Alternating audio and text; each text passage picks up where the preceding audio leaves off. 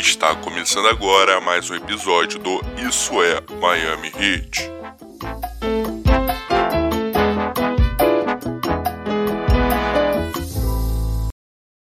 A espera acabou, galera. Estamos de volta depois de mais de uma semana sem episódios do Isso é Miami Heat. A gente está de volta para trocar mais uma ideia bem legal e vamos matar a saudade de todos vocês, que eu sei que vocês estavam com bastante saudade de ouvir as nossas lindas vozes. Solta a vinheta. It was a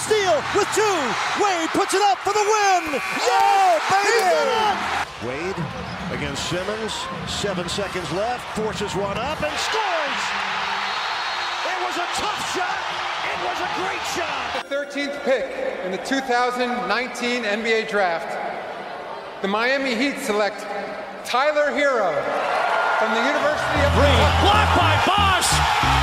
Game over. Piece of it. Yes. Foul. The Spurs will not foul.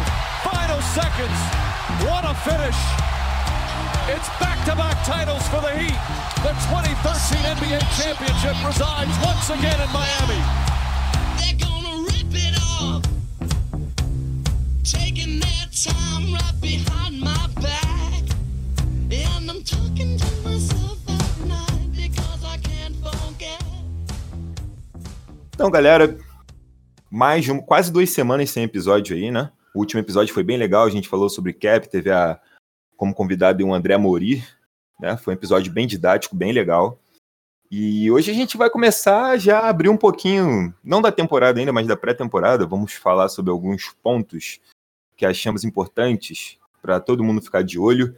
E aqui, quem dispensa aqui apresentações é o Igor Skrill. Fala aí, Igor. Fala, Lucão, beleza? É, rapaz, acho que a gente virou a página de vez, né? Vamos falar aí da temporada que nos espera, das nossas expectativas, do que a gente tem que ficar de olho aí nessa pré-temporada, o que o training camp vem nos mostrando, o que os rumores têm falado. Vamos dar uma viajadinha aí nas próximas semanas que aguardam o Heat e falar um pouquinho das nossas expectativas, do que a gente vai estar olhando aí nesses jogos que servem, acima de tudo, Lucas, como preparação para a maratona que é a temporada da NBA, né? Não, sem dúvidas, nesse momento as redes sociais do Heat vem postando aí vídeos, né, fotos dos jogadores aí treinando. A gente tem visto muito o Precious junto com o Ben, aquele hype, né, já vem surgindo, dos dois trabalhando juntos, que podem apresentar jogando juntos ao longo da temporada. O Herro treinando muita bola de 3 ali, condução com o Duncan Robinson. Então, já que eu falei do Herro, eu particularmente, Igor, estou bem curioso para saber como o Spo vai utilizar o Herro nesses dois jogos aí da pré-temporada. Se ele vai começar como titular, se ele vai ter mais tempo a bola aí nas mãos, se ele vai ser trabalhado mais como um playmaker. Eu estou bem curioso nesse aspecto, Igor. Eu acho que é algo que o Spoelstra com certeza trabalhou bastante aí nas férias, né? Trabalhou no sentido de pensar como usar o Herro. E eu queria saber o que você acha, ô Igor. Se o Spo já vai chegar usando o Herro como um playmaker e um starter, ou vai continuar dando uma segurada no garoto e vai soltando aos poucos? Olha, Lucas, vou te falar que essa é a grande questão da pré-temporada, na minha opinião. É porque o Herro, na bolha, ali nos jogos da temporada regular, naqueles 8 jogos ali, ele já teve seus minutos como armador principal do time, de tal ritmo, de tomar as decisões, de distribuir o jogo. E agora é um momento de afirmação dele, né, cara? Essa temporada aí, o Herro vem para se afirmar, para se estabelecer como um dos alicerces da franquia para o futuro e para o presente também. Então, vai ser muito interessante ver. Eu, Lucas, na minha opinião, se eu estivesse no lugar do Spoelstra, eu daria sim essa moral pro Herro, colocaria ele no quinteto titular, daria essa responsabilidade para armar. Como você falou, ele vem trabalhando muito nisso, nesse curto espaço entre o final da última temporada e o início dessa. Então eu daria essa moral sim, cara. Acho que seria legal ver ele ali de titular no lugar do Kendrick Nunn, né? A posição que o Kendrick Nunn ocupou durante boa parte da temporada passada. E acho que o Herro é o cara para assumir essa posição mesmo. O Herro, o Heat já exerceu, né? Tinha o team option aí da temporada 21-22, né? Para ficar mais um ano com o Herro, que vai ser seu último ano aí com um contrato de calouro. Assim, muitos falam que pouco importa o jogador ser titular ou não, o que importa é a quantidade de minutos. Eu discordo nesse aspecto, Igor, porque eu acho que a titularidade dá uma moral pro jogador. Eu acho que ele se sente prestigiado. Você não vai pegar um LeBron James e colocar o LeBron para jogar 40 minutos vindo do banco. Você não vai fazer isso com o James Harden e com nenhuma outra estrela da liga. Então, eu acho que é importante, sim, o Spo dar essa moral pro garoto, para ele pegar um pouco mais de casca, para ele se sentir prestigiado. Mas, ao mesmo tempo, eu, como presidente do fã-clube oficial de Goran Dragic, partilho da ideia de que, se ele tiver 100% saudável, eu começaria com ele como armador titular. Mas acho que, se não for, também não vai mudar muita coisa, Igor. O Herro falou no podcast do JJ Redick que o objetivo dele é ser titular. Assim, ele não vai arrumar problema, então, se o Spoelstra quiser que ele faça isso nessa função X aqui, ele vai fazer sem problema nenhum, não vai bater o pé, não vai arrumar problema algum. Mas, assim, o objetivo dele é ser titular. Até porque o cara que almeja ser um all-star, cara, ele tudo começa sendo titular, ganhando esses minutos, cara, esse protagonismo mesmo. Eu nem sei se já teve, aí, pô, vou ficar devendo essa informação, eu não sei se já teve algum all-star vindo do banco. O Manu Ginobili, talvez, mas não sei, essa informação aí eu sou meio leigo, não sei por que eu entrei nesse assunto, mas eu acho que o objetivo, sim, do Herro é ser titular. E eu daria essa moral pra ele. O Dragic, cara, é uma questão interessante, porque, sem dúvida nenhuma, olhando pros playoffs, pro momento decisivo da temporada, ele é um cara extremamente confiável e mostrou isso nos playoffs passados. Mas pensando em temporada regular, nessa maratona, nessa sequência de jogos, Covid, eu acho que olhar com carinho pra esses caras, preservar eles, trabalhar bem essa carga de minutos, vai ser interessante. Assim como foi até na temporada passada, o Dragic vindo do banco, não sofreu com lesões como vinha sofrendo nas temporadas anteriores. Então, acho que, assim, pensando no futuro do Herro, no teto que a gente enxerga nele, pensando em preservar o Dragic para o momento mais importante da temporada, eu acho, sim, que o Herro mereça essa chance, merece assumir essa posição. Agora, é uma coisa que a gente já vai bater o olho e vai entender o que o Spoelstra está pensando, né, Lugo? Então, por isso que eu coloco aqui. É um dos principais recados que a gente vai ter na pré-temporada. O Tyler Herro vai ser esse cara, vai ser o titular. O Tyler Herro vai continuar com seu papel vindo do banco. O Dragic vai ser prestigiado. Ou o Kendrick Nunn vai voltar para essa função, vai dar uma moral para o Kendrick Nunn. Então, assim, eu acho que as conclusões não necessariamente serão tiradas na pré-temporada. Mas os primeiros sinais ali do que vai acontecer, do que o Spoelstra está pensando, podem vir dali, sim. A pré-temporada que vai ser mais curta, né, como a temporada também, do que costuma ser. Geralmente são 5 jogos de pré-temporada, nessa temporada vão ser só 2. Realmente não vai ter como a gente tirar tantas conclusões. Diria até que talvez seja difícil a gente tirar alguma conclusão, né? Mas realmente dá indícios. Eu acho que o Kendrick Nunn pouco provavelmente voltará a ser o armador titular. Diria que ele vai precisar se provar bastante, até para ter minutos aí na segunda unidade, porque agora tem o Avery Bradley, e se o Dragic for para o banco, até se o Herro continuar no banco também, vai ser muito difícil jogar com... Ele está em quadra na segunda unidade, diria até que no momento ele é um jogador de garbage time, mas são coisas que a gente vai ter que ver mais para frente mesmo. E eu diria, Igor, que... eu acho que a gente concorda, né? Que o primeiro aspecto para a gente tentar e ter um norte é ver como o Spoelstra vai usar o Herro. Se vai ser um cara que vai iniciar as partidas, se vai ser um cara que vai ficar mais tempo com a bola na mão, porque a gente sabe que o Jimmy também é um cara que fica bastante tempo com a bola na mão, né? Muitas vezes ele desempenha essa função aí de armador, enquanto o Herro posiciona ali para arremessar, até o próprio Dragic também. Eu acho que esse é o primeiro aspecto que tem que ser levado em consideração e tem que ser observado de maneira minuciosa, sim. Justamente, a presença do Butler meio que tira um pouco dessa responsabilidade do Herro de ser o armador, né?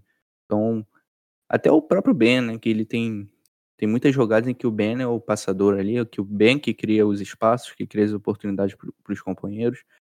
Então, eu acho que a gente fala como um armador, como um criador ali primário, mas, na verdade, na prática, não necessariamente ele é esse cara. Não é um, a gente não está falando de um cara que vai exercer a função do Chris Paul, por exemplo, né? Então, é algo bem diferente. Eu acho que até ele começando no quinteto titular, apesar de competir, em teoria, com o melhor quinteto do adversário, essa formação, essa combinação tende a criar mais espaço para ele também, mais oportunidade.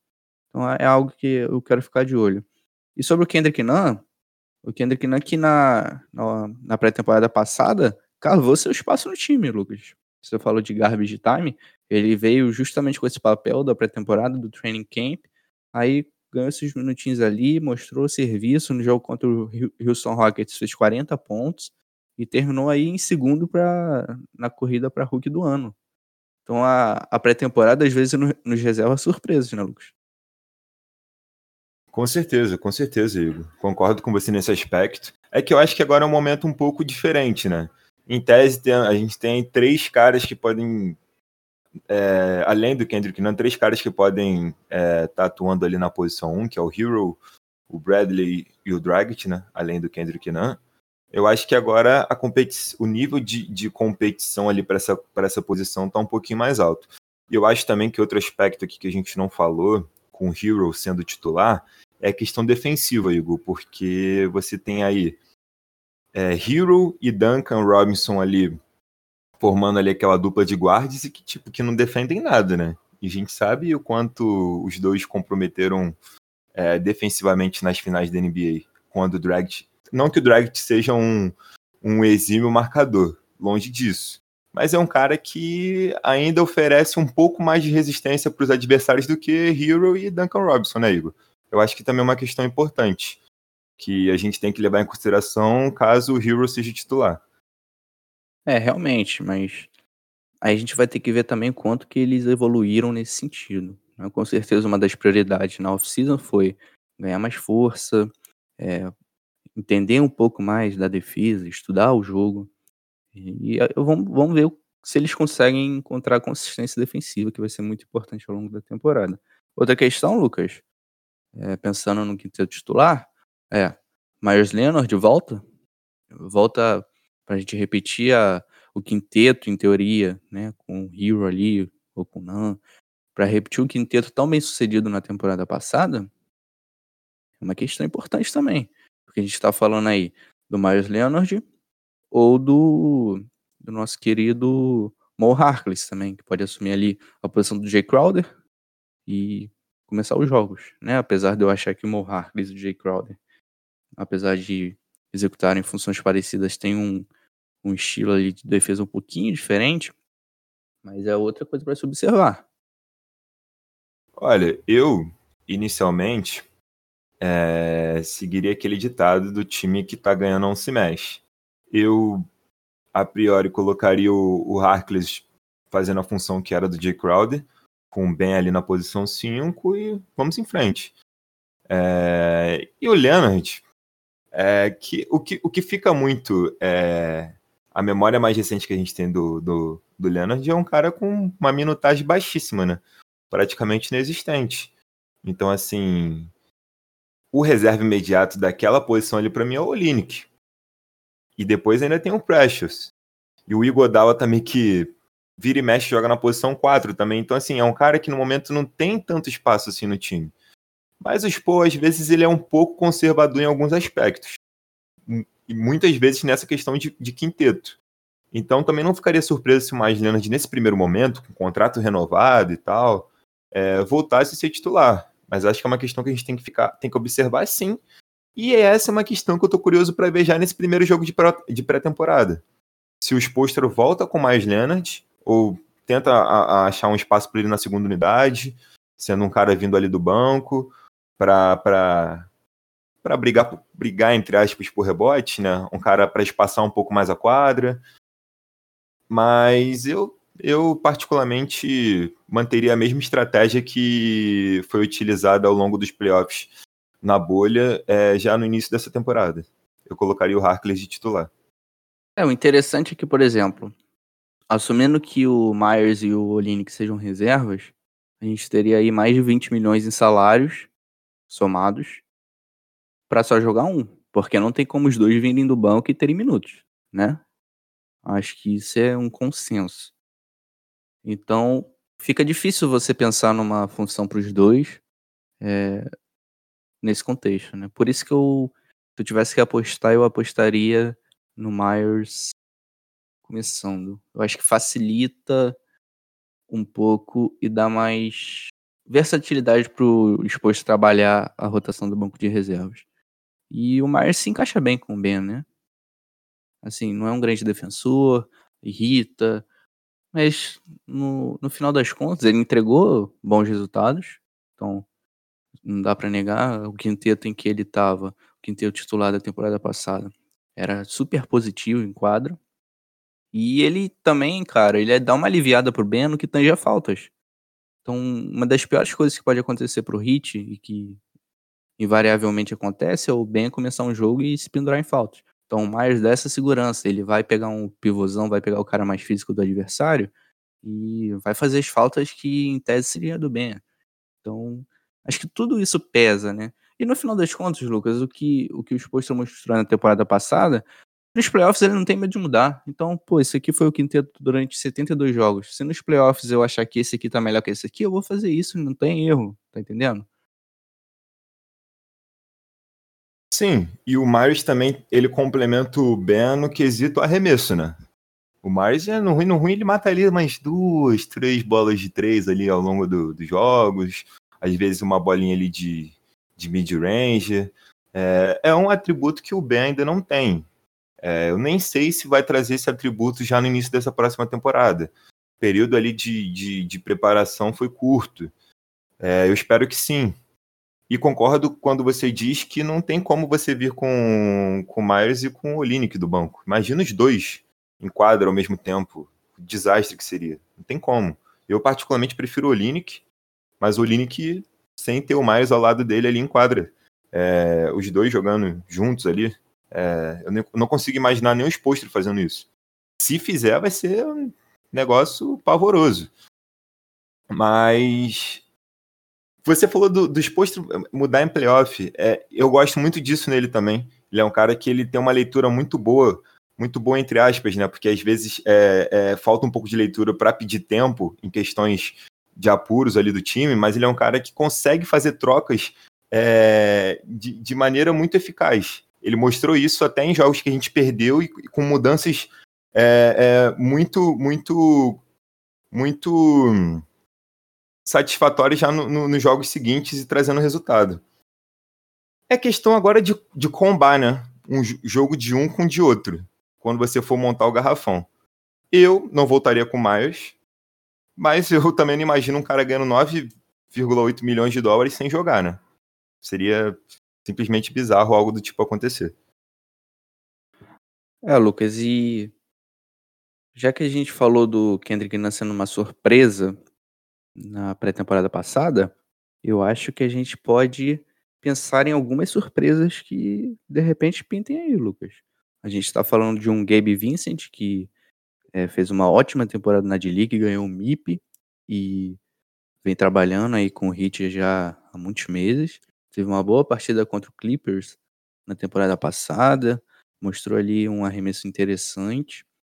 Então a gente tem que ficar de olho nele, ver se ele vai receber minutos, ver se ele vai corresponder.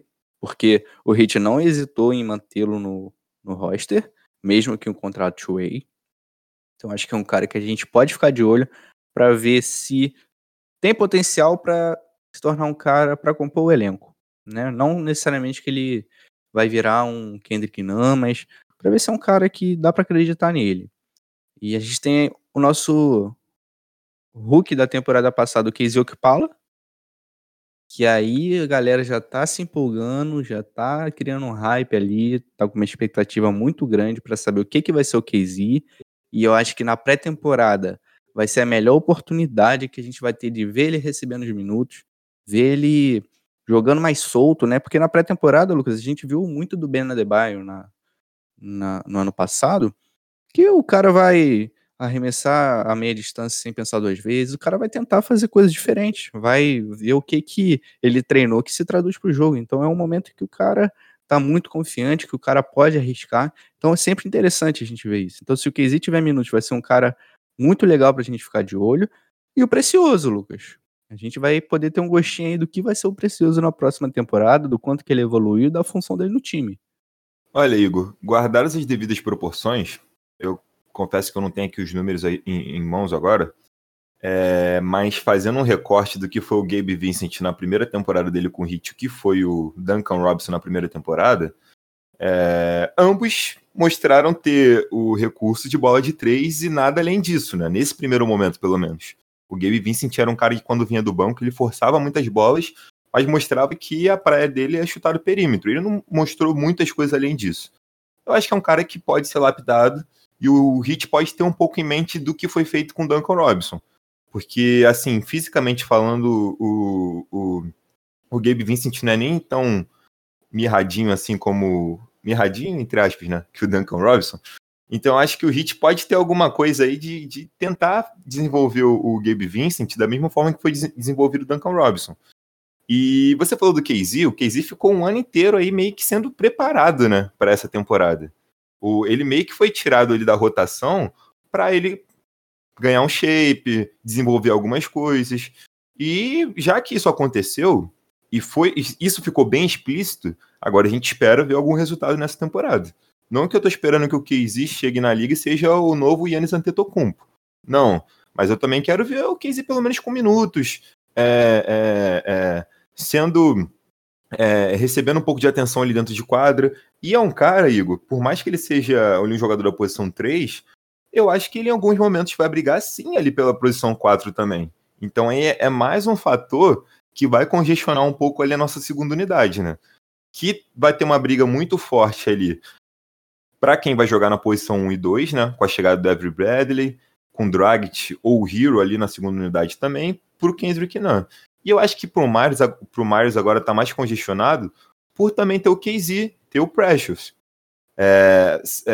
Sai o Derrick Jones Jr., mas ainda tem o KZ e chega o Precious também. Então são dois jogadores que a gente não tinha na temporada passada. Então eu tô curioso para ver também como vai ser a gestão desse plantel pelo Spoelstra. Não duvido da capacidade dele quanto a isso. Eu acho que ele vai conseguir tirar o melhor de todos os jogadores. Mas, assim, opções a gente tem de sobra, Igor. Eu acho que o nosso elenco, por mais que a gente tenha perdido o Derrick Jones Jr. e o Jae Crowder, eu acho que o nosso plantel tá mais profundo até do que o da temporada passada. Sei que tá um pouquinho cedo pra gente falar, mas pegando as aquisições de Mo Harkless e Avery Bradley, além do draft do Precious Achiuwa e agora a chegada, né, entre aspas, do KZ, eu acho que a gente tá com um plantel um pouco mais profundo. E a expectativa que fica, obviamente, eu estou muito ansioso para ver o Precious em quadra, estou muito ansioso para ver como ele vai ser utilizado pelos Spurs, se vai ser utilizado na posição 4, se vai ser utilizado na posição 5, se em algum momento vai ser utilizado com o Ben em quadra também, porque eu acho que está todo mundo louco para ver o Precious jogando com o Ben. Eu, particularmente, estou muito, eu quero ver se tem como o Precious complementar o jogo do Ben em algum aspecto. Por mais que eu ache o Precious um pouco parecido com o Ben na sua primeira temporada na NBA. Mas são essas questões que começam a girar na cabeça da Heat Nation, né? Eu acho que todo mundo quer ver o Precious e eu tô ansioso para ver como o KZ vai ser usado nesse plantel. Porque eu acho que ele tem um grande potencial para jogar na posição 4. Sim, inclusive, isso aí você vai lembrar, Igor, o KZ foi usado com um protótipo de Giannis, né? Naquela série contra o Bucks, para poder atacar o Giannis, ou até mesmo o Giannis atacando, né? Então, acho que ele pode ser usado também na posição 4. É, muito legal isso aí, Lucas. É uma das curiosidades que o Iguodala contou em um podcast, não sei se foi do JJ Redick, não lembro de quem foi, mas ele conta essa curiosidade que o Spoelstra estava usando o KZ como um protótipo do Giannis para a gente treinar e se preparar para a série contra o Bucks. E algo animador, quando se pensa em KZ Okpala, é que primeiro que ele foi chamado, foi convocado, deu uma entrevista no training camp, no pré-training camp. Então já é um sinal que o cara não está esquecido ali, não está no fundo do elenco. Então já é um sinal positivo. E ele destacou que Defensivamente, ele se sente capaz de contribuir num alto nível, cortando linhas de passe, que a gente até chegou a ver durante a última temporada, especialmente no jogo contra o Sacramento Kings, onde a gente estava muito desfalcado. Foi ali meio que na trade deadline, tinha jogador saindo, jogador chegando, e ele recebeu os minutos. Então a gente viu essa capacidade dele de cortar linhas de passe, de forçar turnovers, de enterrar na transição. A gente viu esse aspecto muito interessante dele desde lá. E ele disse também que está confiante enquanto seu arremesso e que se vê pontuando muito a partir de cortes em direção à cesta, o que, mal comparando, é um pouquinho do que era a função do Derrick Jones Jr. Então o Derrick Jones Jr. não era um cara tão consistente no seu arremesso, longe disso, mas que os cortes em direção à cesta, jogadas em pick and roll, ele era capaz de produzir. Então assim... pelo que ele falou nas entrevistas, dá para imaginar o KZ, de certa forma, sendo substituto, aqui eu estou falando com algumas aspas, do Derrick Jones Jr. Então vai ser interessante ver se ele consegue cavar esse espaço aí na rotação e o quanto que ele vai contribuir. Evidentemente, o KZ Okpala é um cara com potencial muito maior e com capacidades e habilidades diferentes do Derrick Jones Jr., né? Mas a gente pensando... nesse começo, nessa transição para a rotação e para um papel maior no time, eu acho que eu consigo imaginar ele mais ou menos como substituto do Derrick Jones Jr. Vai ser interessante de ver, Lucas. Eu estou bem ansioso para ver o Keyshawn Okpala. Muita gente tá hypando aí, tá nessa expectativa. E vai ser um cara que eu vou ficar de olho nesses dois jogos da pré-temporada. E ele, pegando como comparativo o Derrick Jones Jr., ambos são jogadores que atuam na posição 3 e na posição 4, né? Só que eu acho que o KZ tá um pouquinho mais encorpado do que o Derrick Jones Jr., né? Eu não sei se o KZ vai ter essa versatilidade que o Derrick Jones Jr. tem. Um pouquinho você foi generoso, hein? É porque eu tô... é porque o KZ é um bodybuilder perto do... é que o Derrick Jones Jr. ele é muito magro, né, cara? É muito magrinho. Ele é bem atlético até, assim... tem muito recurso de atleticismo e tudo mais, mas é um cara que... Precisa dar uma encorpada ali, mano, porque... O Derrick Jones Jr., ele é até forte, mas ele não tem a massa mesmo, não tem o... Não sei, deve ser do biotipo dele mesmo, é magrelo, mas ele é forte. Eu lembro dos jogos contra o Bucks, quando ele ia marcar o Antetokounmpo, que parecia que o Antetokounmpo eram dois do Derrick Jones Jr., tinha uma diferença gritante, né? E o Derrick Jones Jr. até que segurava a onda ali, velho. Não era como se o Antetokounmpo botasse ele nas costas e empurrasse pra debaixo da cesta. Ele segurava a onda até, velho. É nesse ponto que eu quero chegar. Se o KZ em algum momento vai conseguir oferecer a versatilidade defensiva que o Derrick Jones Jr. tem. É um cara que defende com facilidade praticamente todas as posições, né? É um cara que marca no perímetro, é um cara que marca ali mais embaixo da cesta. Se o KZ conseguir... trazer um pouco dessa versatilidade defensiva, acho que vai ser muito positivo. Que defensivamente falando, cara, eu não tenho dúvidas do quanto esse garoto deve ter trabalhado no último ano. Porque o Heat... É verdade, Lucas. A gente até chegou a falar um pouquinho sobre isso no episódio sobre o draft com o Gera, né? A gente acabou chegando no assunto KZ e falou um pouquinho sobre isso. Eu acho que, assim, o KZ vai ser um grande defensor no que tange a cortar linha de passe, no que tange a forçar turnovers, isso aí em transição, eu acho que aí ele já é bom. Eu tô curioso para ver quão bom ele vai ser sendo marcador da bola. Como o weak side defender, eu acho que ele vai ser bom, a envergadura, a capacidade de dar toco, leitura na proteção de aro é ótima. Eu tô curioso para ver o quão consistente ele vai ser on ball, e é isso aí que você falou. No perímetro, não sei o quão bom ele vai ser. Agora, lá dentro, com essa encorpada que ele deu, acho que ele está sendo preparado para isso, inclusive. Vai ser algo interessante para a gente ver também nessa pré-temporada, Lucas. O KZ é aquele carinha... É que nem aparece no FIFA, para quem joga FIFA, né? Fique de olho no destaque do time, mas no caso o KZ ainda não é o destaque, mas é um cara que a gente tem que ficar de olho, porque além desse ano fora e se preparando para essa temporada... Pat Riley também fez uma grande manobra para adquirir o Keyshawn Okpala no draft de 2019.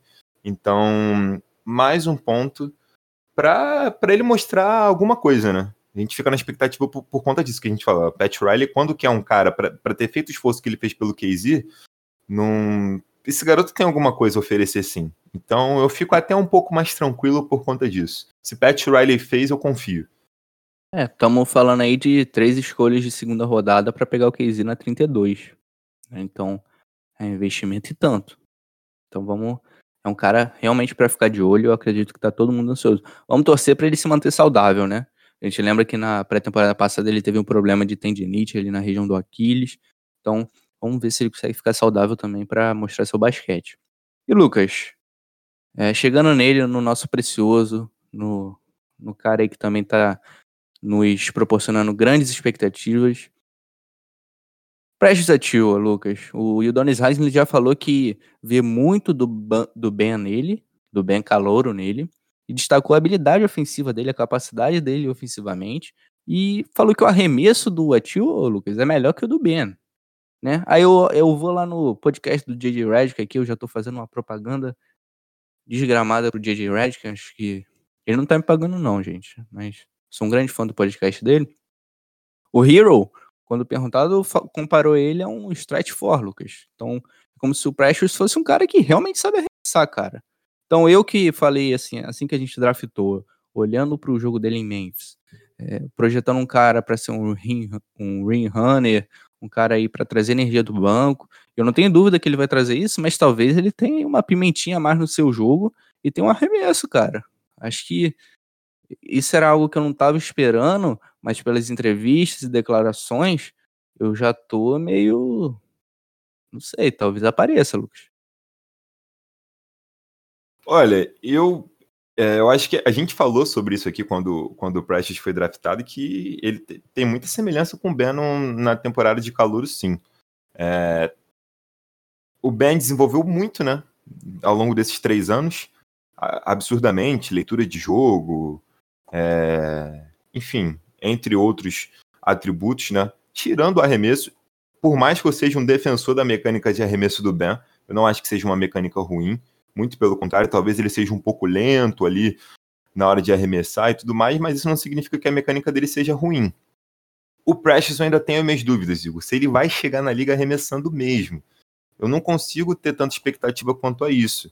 Mas se ele conseguir surpreender nesse quesito de já chegar arremessando, sendo um cara matando uma bolinha, outra ali, outra aqui, eu acho que vai ser muito positivo e é isso que falta para ele poder jogar com o Ben. Se ele conseguir trazer um jogo de arremesso, por mais que eu não... Eu falo até mesmo para os nossos ouvintes, para não criar uma expectativa muito grande com o Precious nessa primeira temporada, por questões que a gente já falou aqui em outros episódios, que período de preparação é mais curto, não tem aquela Summer Leaguezinha para poder dar uma lapidada na garotada, para poder ver como joga. A gente vai ter muito como recorte os training camps, 2 partidas só de pré-temporada. Então, assim, eu não consigo criar uma expectativa tão grande com ele. A expectativa que eu tenho do Precious hoje é um cara de vida da segunda unidade para brigar ali no garrafão, trazer energia, pegar rebote. A gente apanhou para diversas franquias por conta de rebote ao longo da temporada regular e da pós-temporada. O confronto das finais, que o diga, né, infelizmente. Então, a minha expectativa em cima do Precious é essa, nesse primeiro momento. E eu não criando muita expectativa, acho que o que vier além disso é lucro. É lucro. Foi a mesma coisa com o Herro. Eu achava que o Herro ia ser metade do que ele foi na primeira temporada. Então, acho que se a gente der esse tempo aí para o Spo dar uma lapidada no Precious, mesmo com esse... o calendário um pouquinho mais inflado ali, com esse lance de dividir em partes a temporada e pouco tempo de preparação, eu acho que vai ser positivo para todo mundo. Eu não crio tanta expectativa nesse primeiro momento, mas se o Herro, que é um especialista aí quanto a arremesso e tem uma leitura do dia a dia ali do Precious, eu acho que ele não falaria isso por acaso, né? E o Udonis Haslem também, porque ia falar que o Precious tem um arremesso melhor do que o do Ben, né? Ele não ia falar um negócio desse, assim, do nada. Pois é, eu tô bem curioso aí pra ver como que essas declarações se traduzem dentro de quadra. Tô curioso pra ver a função do Precious, o que o Spo vai propor pra ele, e tô bem curioso mesmo, cara, de verdade. Essas declarações aí me colocaram uma pulga atrás da orelha, cara. Porque, querendo ou não, cara, a gente olha para a temporada dele em Memphis, a gente olha para o draft, tem um espaço de tempo muito grande. E é espaço para você trabalhar no seu arremesso, para você ajustar a mecânica. Então, dá sim para o Precious chegar na NBA com uma mecânica totalmente diferente do que ele apresentou na NCAA. Mas, né, não dá para botar a mão no fogo por isso. Então, vamos aguardar aí. É uma coisa para a gente ficar de olho, né? O que vai ser o Precious? Vai ser o backup do Ben, o cara para trazer energia? Vai ser o Ben mesmo na temporada de calouro? Ou vai ser um cara que vai ter seus momentos para arremessar a bola? O que vai ser o Precious, né? O que o Miami Heat pensa do Precious e para que direção a gente vai levar ele? Então, acho que esses dois jogos da pré-temporada, onde você não tem a pressão do resultado, dá para jogar mais solto, já dá um comecinho dessa história, né? Já nos dá uma pinta do que vai ser o Precious no futuro. Então, vai ser interessante de observar também. Outra coisa, Lucas, Heat Raptors, 18 de dezembro, vai ser interessante ver o Malachi Flynn com a camisa do Brinks. Não quero falar disso não, que eu fico até triste. Não, e ô Igor, antes de entrar nesse assunto Malachi, que eu sei que você se emociona quanto a isso, Heat Raptors, você falou de mecânica da NCAA para NBA, eu não sou muito fã do que eu vi da mecânica do Precious ali da NCAA não, particularmente falando. Eu não sei qual é a sua opinião quanto a isso. E também dos nossos queridos ouvintes que já puderam assistir vídeos do Precious, até mesmo ele treinando, ou em jogos e tudo mais. Eu não sou tão fã assim da mecânica dele. E você também, como um cara que promove bastante o podcast do JJ Redick aqui no Brasil, eu acho que o JJ Redick vai ter que diminuir um pouquinho o volume aí na gravação dos episódios, por conta do training camp, que ele chegou até a dar uma reclamada numa entrevista, hein, Igor? Eu acho que ele vai ter que deixar um pouquinho de lado aí a produção dele dos podcasts para poder se dedicar aos treinos aí. Que ele falou de maneira muito simpática, né? Pela quantidade de treino, pela carga de treinamento que vai ser agora antes dessa próxima temporada da NBA. É verdade, Lucas. O JJ Redick aí que tá ganhando mais dinheiro, esse bobear tá ganhando mais dinheiro com o podcast que com o contrato dele com o Pelicans, cara. E se você abrir aí no seu agregador favorito, Spotify, Apple Podcast, seja lá qual for, e escutar um podcast dele, o que tem de propaganda no meio, rapaz, não é brincadeira não, cara. O JJ Redick tá que nem quando o jogador começa canal de Twitch. Os caras começam a ganhar muito dinheiro com isso, às vezes na mesma proporção que os caras ganham de contrato. Eu já li um cara de uma banda que eu curto que ele fala que ganha a mesma quantidade de dinheiro com o canal dele na Twitch do que ele ganharia com a turnê da banda dele, ou seja, o cara pode ganhar a mesma quantidade de dinheiro que ele ganha rodando o mundo, da casa dele, fazendo os vídeos dele jogando, tocando, cantando, seja lá o que for. Isso é bizarro, né? Bem-vindo ao mundo moderno digital, né, galera? E falando de pré-temporada agora, dos jogos, dos confrontos que nós teremos... Quem quiser patrocinar o Isso é Miami Heat aí... Fique à vontade, galera. A gente tá aí, ó. A gente tá aí com os nossos espaços, né? Como camisa de time de futebol, tá com os espaços ali... Master, manga, costas, tudo disponível para patrocínio. Então, só entrar em contato aí com o nosso departamento de marketing. Vai ficar igual a camisa do Corinthians na época do Ronaldo. Época do Ronaldo com telecenas. Era horrível, velho. Tinha um patrocínio de uma marca de desodorante, mano, que era exatamente na axila. Era a época do Bozano. O Bozano patrocinava o Flamengo nessa época também.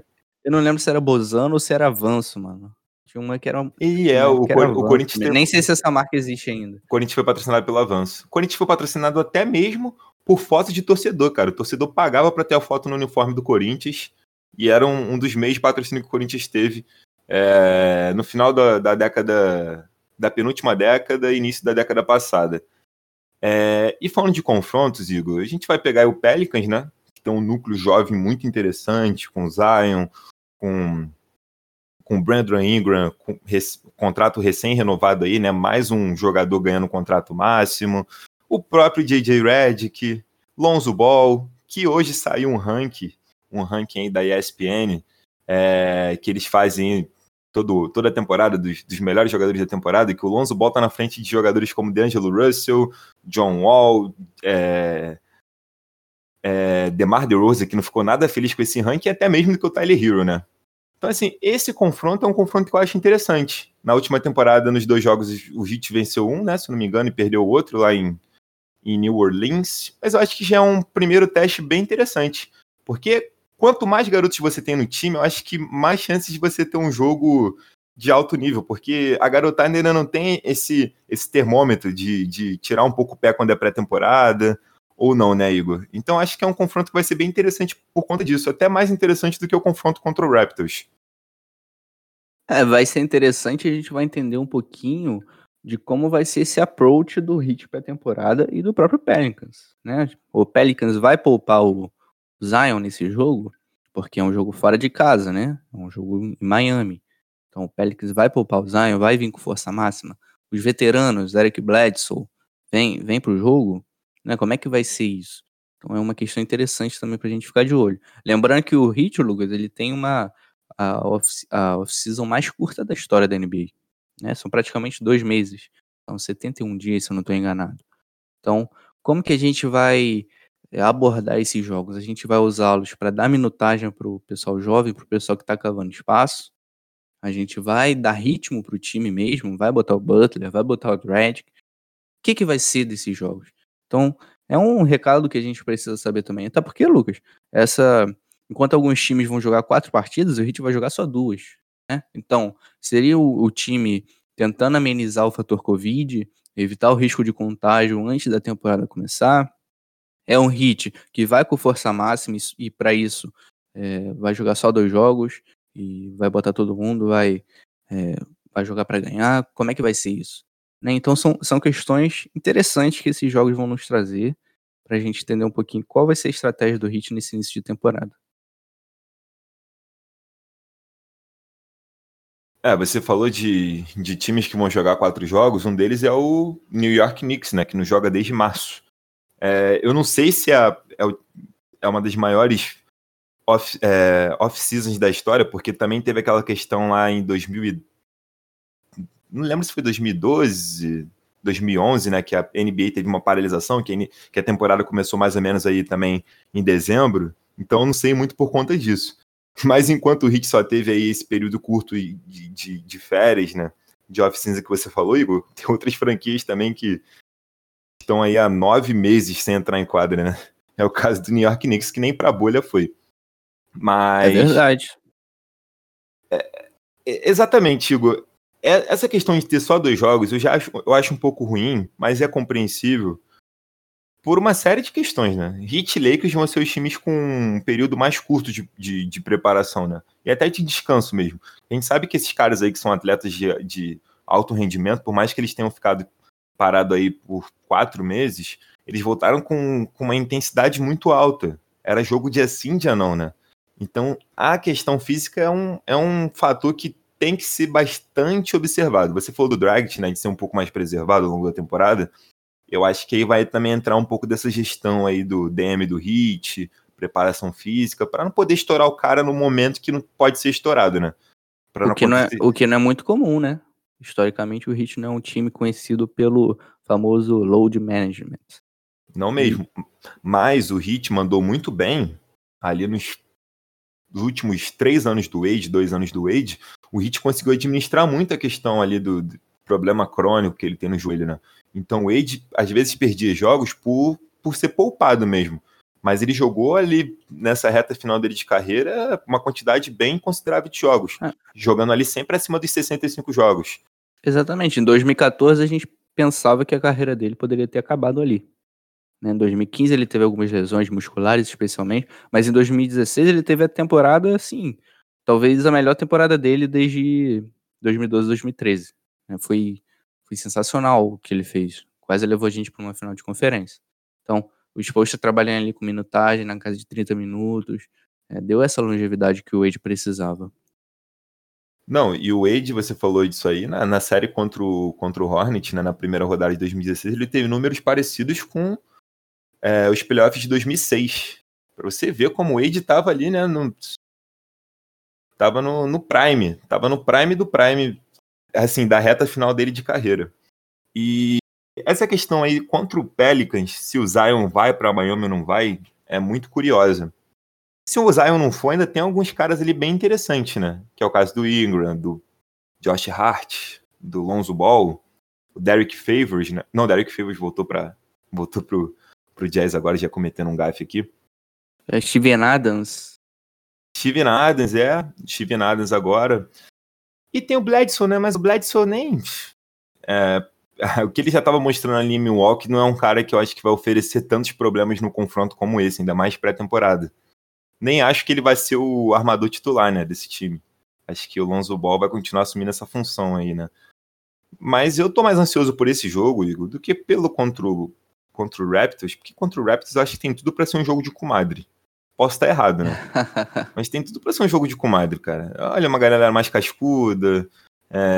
Nick Nurse também é um cara que não vai querer estourar ninguém ali num jogo de pré-temporada. O Spoelstra também já é um cara mais cascudo, ele não é cara de exercer tanto dos jogadores nesse tipo de confronto. Então a gente tem que ficar mesmo de olho na garotada, que é essa galera aí que vai ter espaço para mostrar alguma coisa. Até mesmo a galera que tá correndo por fora ali por um contrato two-way, né, Igor? Tem alguns nomes aí, né, que você pode trazer pra gente, de jogadores que o Heat acabou assinando esses contratos curtinhos aí, né, postulantes a uma vaga aí no roster futuramente ou em caso de necessidade. Tem sim, Lucas. O destaque aqui eu daria pro Tyree, que é um armador e que tem um potencialzinho para pegar esse contrato two-way, para ser um cara útil. Na temporada passada a gente também deu um contrato two-way para um armador, então é um cara para ficar de olho, um cara bem talentoso, um pontuador, na verdade. É um cara meio baixinho, assim, não é um armador puro, é mais um combo guard, né? Um cara ali que joga na 2, mas às vezes dá uma armada no jogo, mas é um cara para ficar de olho, sim. Tem uma bolinha de 3 interessante, um arremesso de mid-range, é relativamente atlético, e cara, mas assim, o que chamou a atenção mesmo da Heat Nation e de todo mundo, eu fiquei até surpreso que ele não foi draftado, é o Paul Eboua. O André até falou no último podcast um pouquinho dele. Cara, isso aí a gente tá falando de um cara muito atlético, né? Um cara com características parecidas até do Achiuwa, mas muito mais cru. Então, será que o Heat vai apostar nele? Então pode ser um cara, sim, que ganha esse contrato two-way. O problema, Lucas, desse contexto que a gente tá vivendo é que a gente não sabe como é que vai ser a D-League, né? Se a gente vai ter jogo, se não vai ter jogo, se as franquias vão bancar as despesas, né, que as afiliadas oferecem. Então vai ser interessante de ver qual a estratégia que o Heat vai adotar aí. Por outro lado, a NBA deu uma aliviada nas regras e esses caras com contrato two-way podem ficar mais tempo sob o regime da franquia do Miami Heat, né? Não precisa ficar o tempo inteiro batendo e voltando na D-League. Então vai ser interessante ver como que o Heat vai desenvolver e qual vai ser a estratégia, quem que vai ser o escolhido. Tem até um cara que veio do Chicago Bulls, que também chegou a ter passagem pelo Celtics, que é o Strus, que aí é um arremessador. Eu particularmente não me encantei muito com ele, não. Achei um cara muito lentão, pesadão, apesar de ter um gatilho ali. Mas, né, o Heat costuma fazer graças. Então, acho que esses três caras aí a gente pode ficar de olho. Cara, o Eboua é sacanagem. O cara é muito carcaça, velho. Carcaça demais. Demais mesmo. Jogador ali da posição 3, 2,3 metros, 97 quilos. É um cara que, assim, você tendo aquela primeira impressão ali com as imagens, né, do cara treinando e tudo mais, fisicamente falando, é um cara que desperta uma certa curiosidade, né? Porque, assim, carcaça por carcaça, o Meyers Leonard também é carcaça pra caramba, mas não usa nem o terço da carcaça que tem dentro de quadra. Se um cara desse for conseguir ser tão atlético dentro de quadra, trazendo essa vantagem física, eu acho que é um cara que pode sim buscar seu espaço aí ao longo da temporada. E são esses três nomes que você falou, Igor, que a gente pode também observar com um pouco mais de atenção, porque com certeza são caras que vão querer dar tudo de si para poder ter um espaço na equipe, né? E é aquilo, né, cara? Você hoje tem um espaço no Miami Heat, que sempre foi uma franquia muito organizada, tem ainda um incremento, né? Que é o atual vice-campeão da NBA, né? Então todo mundo já sabe o potencial do Heat, todo mundo sabe a estrutura que o Heat tem, os caras que ali estão. Então, assim, eu acho que hoje em dia muitos querem jogar com o Ben Adebayo, querem jogar com André Iguodala, que é o MVP Finals, muita gente quer jogar com o Jimmy Butler, que é um cara que eleva o nível dos seus companheiros. Então, assim, além da experiência de poder estar no Heat, também fica a experiência de aprendizado para essa garotada aí, né? Porque experiência e gente ali para poder elevar o nível desse pessoal aí não falta em Miami, né? Vai ser interessante de ver. O que pesa contra eles também é que, por ser um calendário de jogos de pré-temporada curtos, a tendência é a minutagem dele ser ínfima, né? Isso se tiverem minutos. Então, por exemplo, na pré-temporada passada o Heat teve back-to-back e o último quarto era só essa galera aí lutando por vaga de contrato two-way. Então, acaba pesando um pouquinho, mas vai ser interessante se eles tiverem minutos. Vai ser interessante ver o que o Heat vai fazer aí. E, Lucas, eu falei um pouquinho sobre a estratégia da franquia pensando no Covid. Talvez isso explique também só os dois jogos de pré-temporada. Porque o Heat ele vai pegar o Pelicans na American Airlines Arena e o Raptors em Tampa. E isso coloca o Heat em posição de ficar até o final do ano, contando os jogos da NBA, jogando na Flórida. Né? Então o Heat, basicamente, em 2020... não vai precisar se deslocar para fora do estado da Flórida.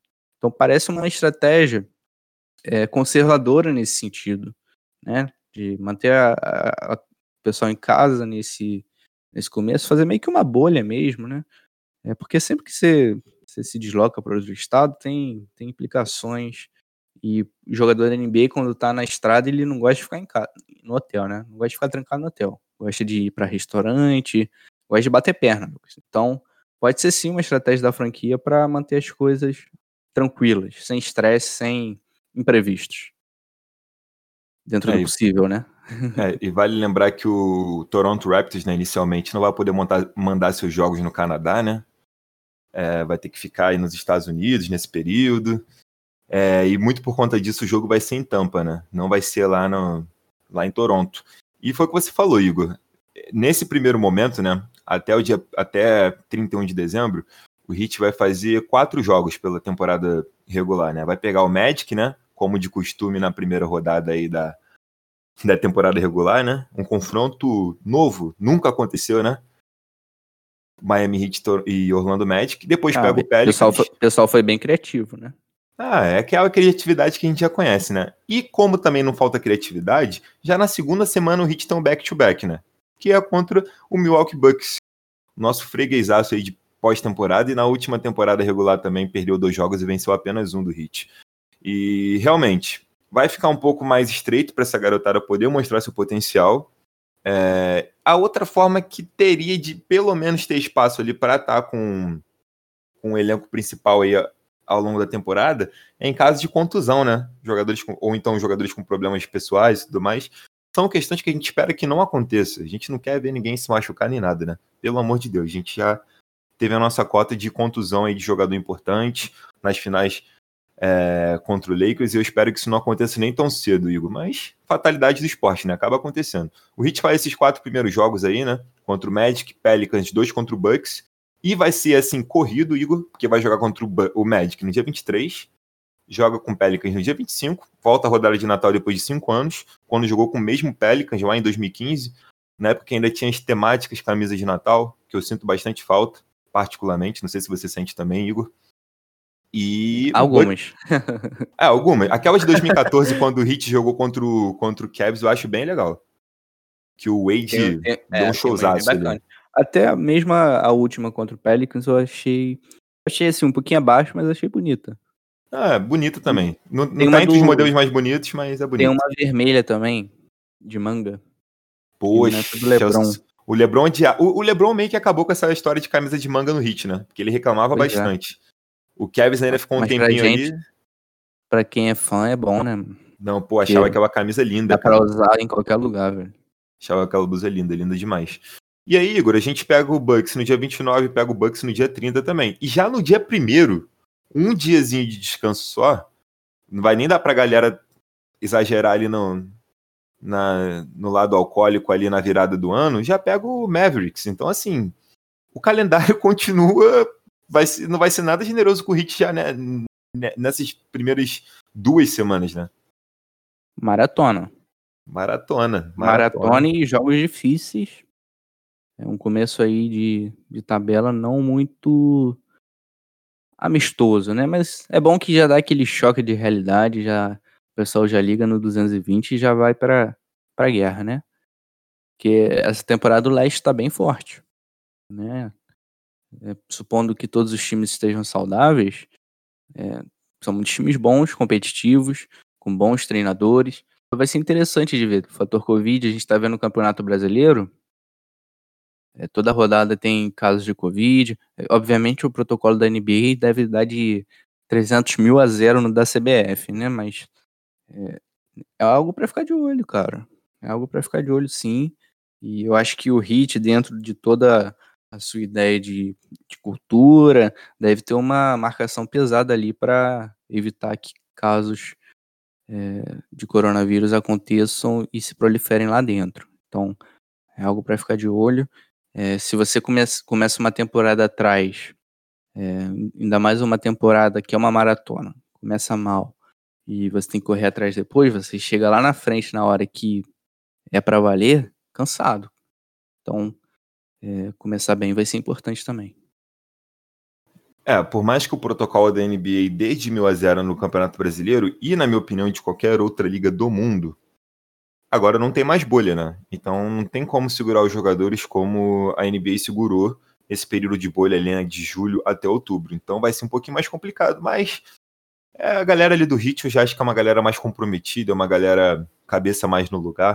Acho que a gente não vai ter tantos problemas como o Houston Rockets inventando com o James Harden atualmente, por exemplo. James Harden, e hoje apareceram algumas palhaçadas aí, né, no Twitter gringo, aqui no Brasil, galera querendo assaltar o Heat, não sei se você viu, Igor, galera tem dado uma viajada, né, como de costume, querendo envolver o Heat nessas maluquices aí, quando o Heat não tem nada a ver com nada, galera sempre de olho grande aí nos nossos jogadores, principalmente no Herro e no Duncan Robinson, e então acho que eu não fico tão preocupado quanto a isso não, eu acho que a galera é mais cabeça no lugar, e o Harden também eu acho que vai ter um papel muito importante nisso, ele vai servir ele como uma espécie de mentor, como ele já serviu nos últimos anos, até para poder orientar a galera nesse aspecto, de galera, vamos ficar ciente quanto a isso, a gente não se prejudicar, a maratona, foi o que você falou, Igor, e realmente essas 2 primeiras semanas aí vai ser só pedreira, dia 1º de janeiro a gente também pega o Dallas, que não vai ser fácil jogar contra o Dallas, vamos pegar o Dallas em Dallas, por mais que não tenha torcida,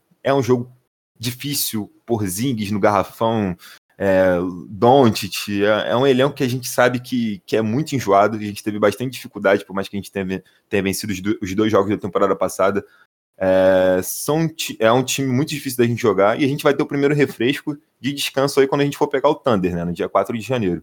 São 3 dias de descanso e depois a gente começa a ter essa folga de jogar de 3 em 3 dias, pelo menos, durante 4 joguinhos. Então, a gente tem que ficar ligado também nesse protocolo aí do Covid, né? Que é o novo normal, por mais que na Inglaterra a vacina já tenha começado a ser aplicada. A gente não sabe qual vai ser a realidade de todos os países no mundo, inclusive dos Estados Unidos e da NBA. Então, sem dúvidas, é um aspecto para a gente ficar bastante ligado. É isso. Eu já falei lá na página que eu não quero esse fanfarrão do James Harden em Miami, não.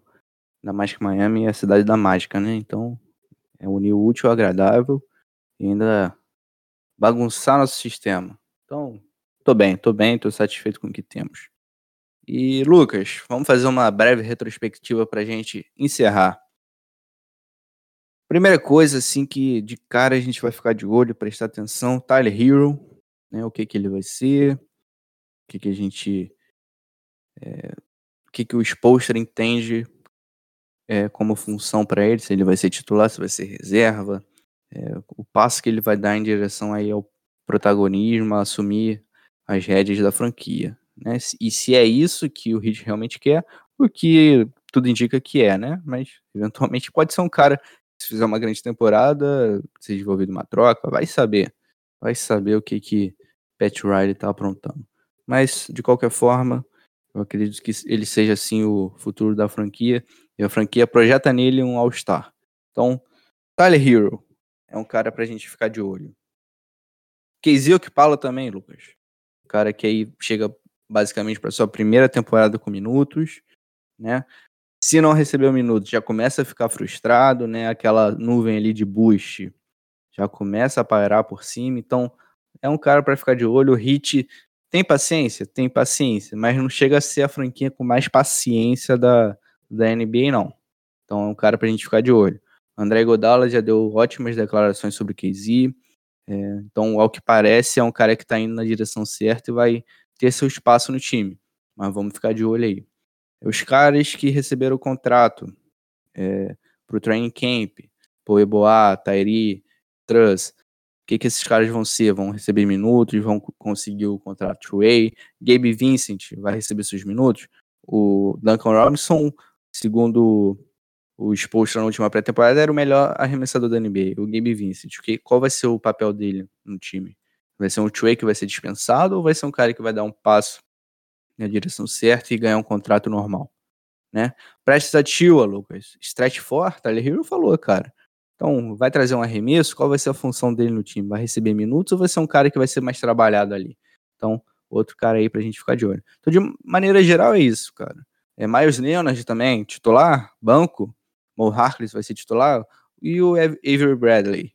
Qual vai ser a função dele nesse time? É um cara importante também. Então, eu acho que não teremos todas as respostas e todas as conclusões, mas teremos indicativos nesses dois jogos de pré-temporada. Então, eu acho que, em resumo, é isso que a gente vai ficar de olho, né, Lucas? Fazendo um adendo, eu não ficaria surpreso se o Avery Bradley fosse titular também não, hein? É um cara que defende numa intensidade absurda, e é um cara que ainda mata suas bolinhas ali também no ataque.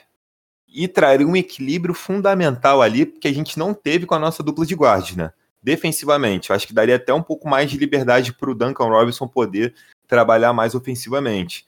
Então, a gente não falou sobre isso lá, quando a gente falou de quem poderia começar na posição 1, se Dragic, Herro. Eu também não ficaria surpreso se o Spoelstra optasse pelo Avery Bradley, não, hein? Que o Spoelstra é esse tipo de cara que preza muito a defesa. Gosta de montar um sistema defensivo sólido, consistente.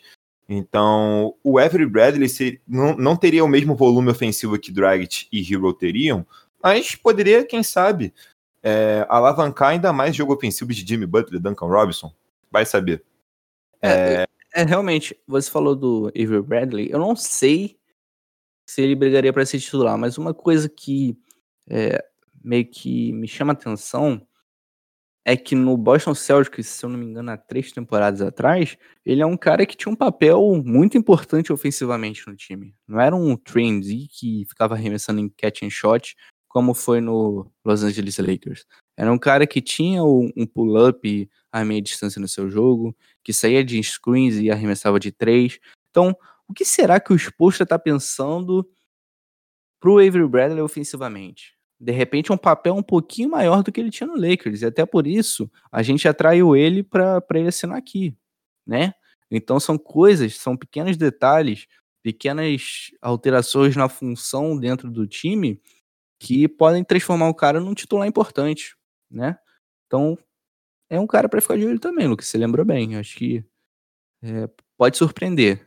É um veterano, obviamente, não é um cara que vai dividir o protagonismo com o Herro, de maneira geral, mas ali tem potencial para ser uma surpresa, sim.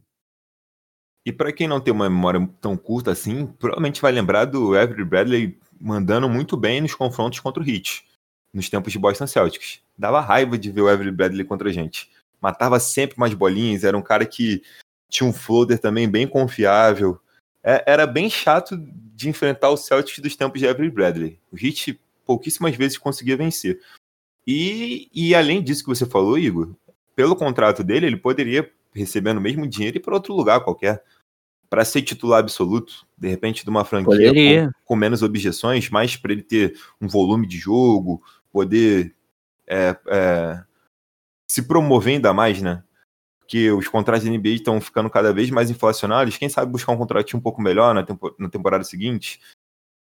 Assim, são questões que eu acho que merecem ser levadas em consideração, porque foi o que você falou.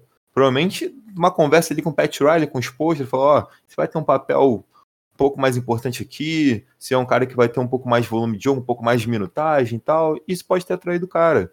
E é um cara que encaixa muito bem no sistema de jogo do Heat, no que é Miami Heat e no que o Eric Spoelstra gosta. A gente sabe que ele gosta de caras que conseguem oferecer um bom trabalho dos dois lados da quadra, né? É o caso do Jimmy Butler e de diversos jogadores que passaram por Miami. Então, é um ponto que a gente não tocou ao longo do episódio, mas eu acho que a gente pode também colocar isso na nossa listinha aí pra gente ter bastante atenção aí nos jogos de pré-temporada e no que vai ser apresentado aí nos primeiros jogos da temporada regular também, porque já que a pré-temporada vai ser mais curta, provavelmente o Spoelstra vai querer fazer um teste ou outro aí nos primeiros jogos, por mais que a parada esteja já de verdade de cara, né? Mas eu não desconsidero essas opções, não. É isso, Lucas. Então, pré-temporada, na nossa visão, traz esses ingredientes e também pode trazer novas surpresas. Pré-temporada e surpresas são quase sinônimos, né? Então, vamos ficar de olho o que ela nos reserva. E fica aí o convite para todo mundo testemunhar Malachi Flynn contra o Miami Heat no dia 18 de dezembro. Né? Eu espero que ele receba minutos para eu poder assistir o jogo chorando e acreditar para a ficha cair que ele não é um Rito, mas tá bom. E é isso, né, Lucas? Podemos encerrar o episódio por aqui? É isso, galera. Lembrando que a gente agora tá na contagem regressiva para 1.000 reproduções, galera. A gente tá aí já na casa das 800 reproduções. Então a gente vai ficar sempre aqui, ó, atualizando vocês. E a gente vai agradecer muito quando isso acontecer. Podem ter certeza. Porque não é fácil a gente produzir um conteúdo que seja de nicho ainda, que tenha um outro nicho dentro dele, que a gente fala sobre o basquete, mas a gente fala sobre a franquia Miami Heat. Então, desde já eu quero agradecer a todos que estão sempre ouvindo nosso conteúdo, sempre ouvindo o que a gente tem a dizer. Isso mostra que vocês dão importância para o que a gente fala e a gente, de alguma forma, está informando vocês com curiosidades, com notícias e seja lá o que for. Então, já agradeço a todos. E, Lucas, material exclusivo do Miami Heat, né? Não são todas as franquias da NBA que tem esse material exclusivo. E o Heat tem até mais de um podcast. Tem nossos amigos lá do HeatCast que foram que pavimentaram esse caminho, estão há mais de 3 anos aí. Um pouquinho irregulares, né, Lucas? O pessoal tá com um pouco de dificuldade lá para manter uma regularidade, mas são podcasts muito bons, o pessoal... Trouxeram entrevistados bem legais, né? Galera da gringa aí. Tem até episódio em inglês, então quem não conhece, imagino que conheça, mas dá uma visitada lá, HitCast, bem bacana. Eu sou ouvinte e já até participei de um episódio, inclusive, há mais de um ano. Como diria Vanderlei Luxemburgo, os caras são vanguarda, meu amigo. Tem que respeitar. Então... conteúdo exclusivo, a gente conta aí com o seu apoio, galera, sempre com os feedbacks, motivando a gente a continuar. E divulga aí pro seu amigo que gosta de NBA também, que tá sem time pra torcer. Fala, pô, tem um podcast maneiro ali do Miami Heat. O maluco vai escutar a intro e vai começar a torcer, porque não tem como. Essa música arrepia demais. Eu toda vez que tô editando, tô ficando arrepiado, o Lucas não tem jeito. É sinistro a parada, é automático. E é isso, né, Lucas? Então... encerramos por aqui mais um episódio do...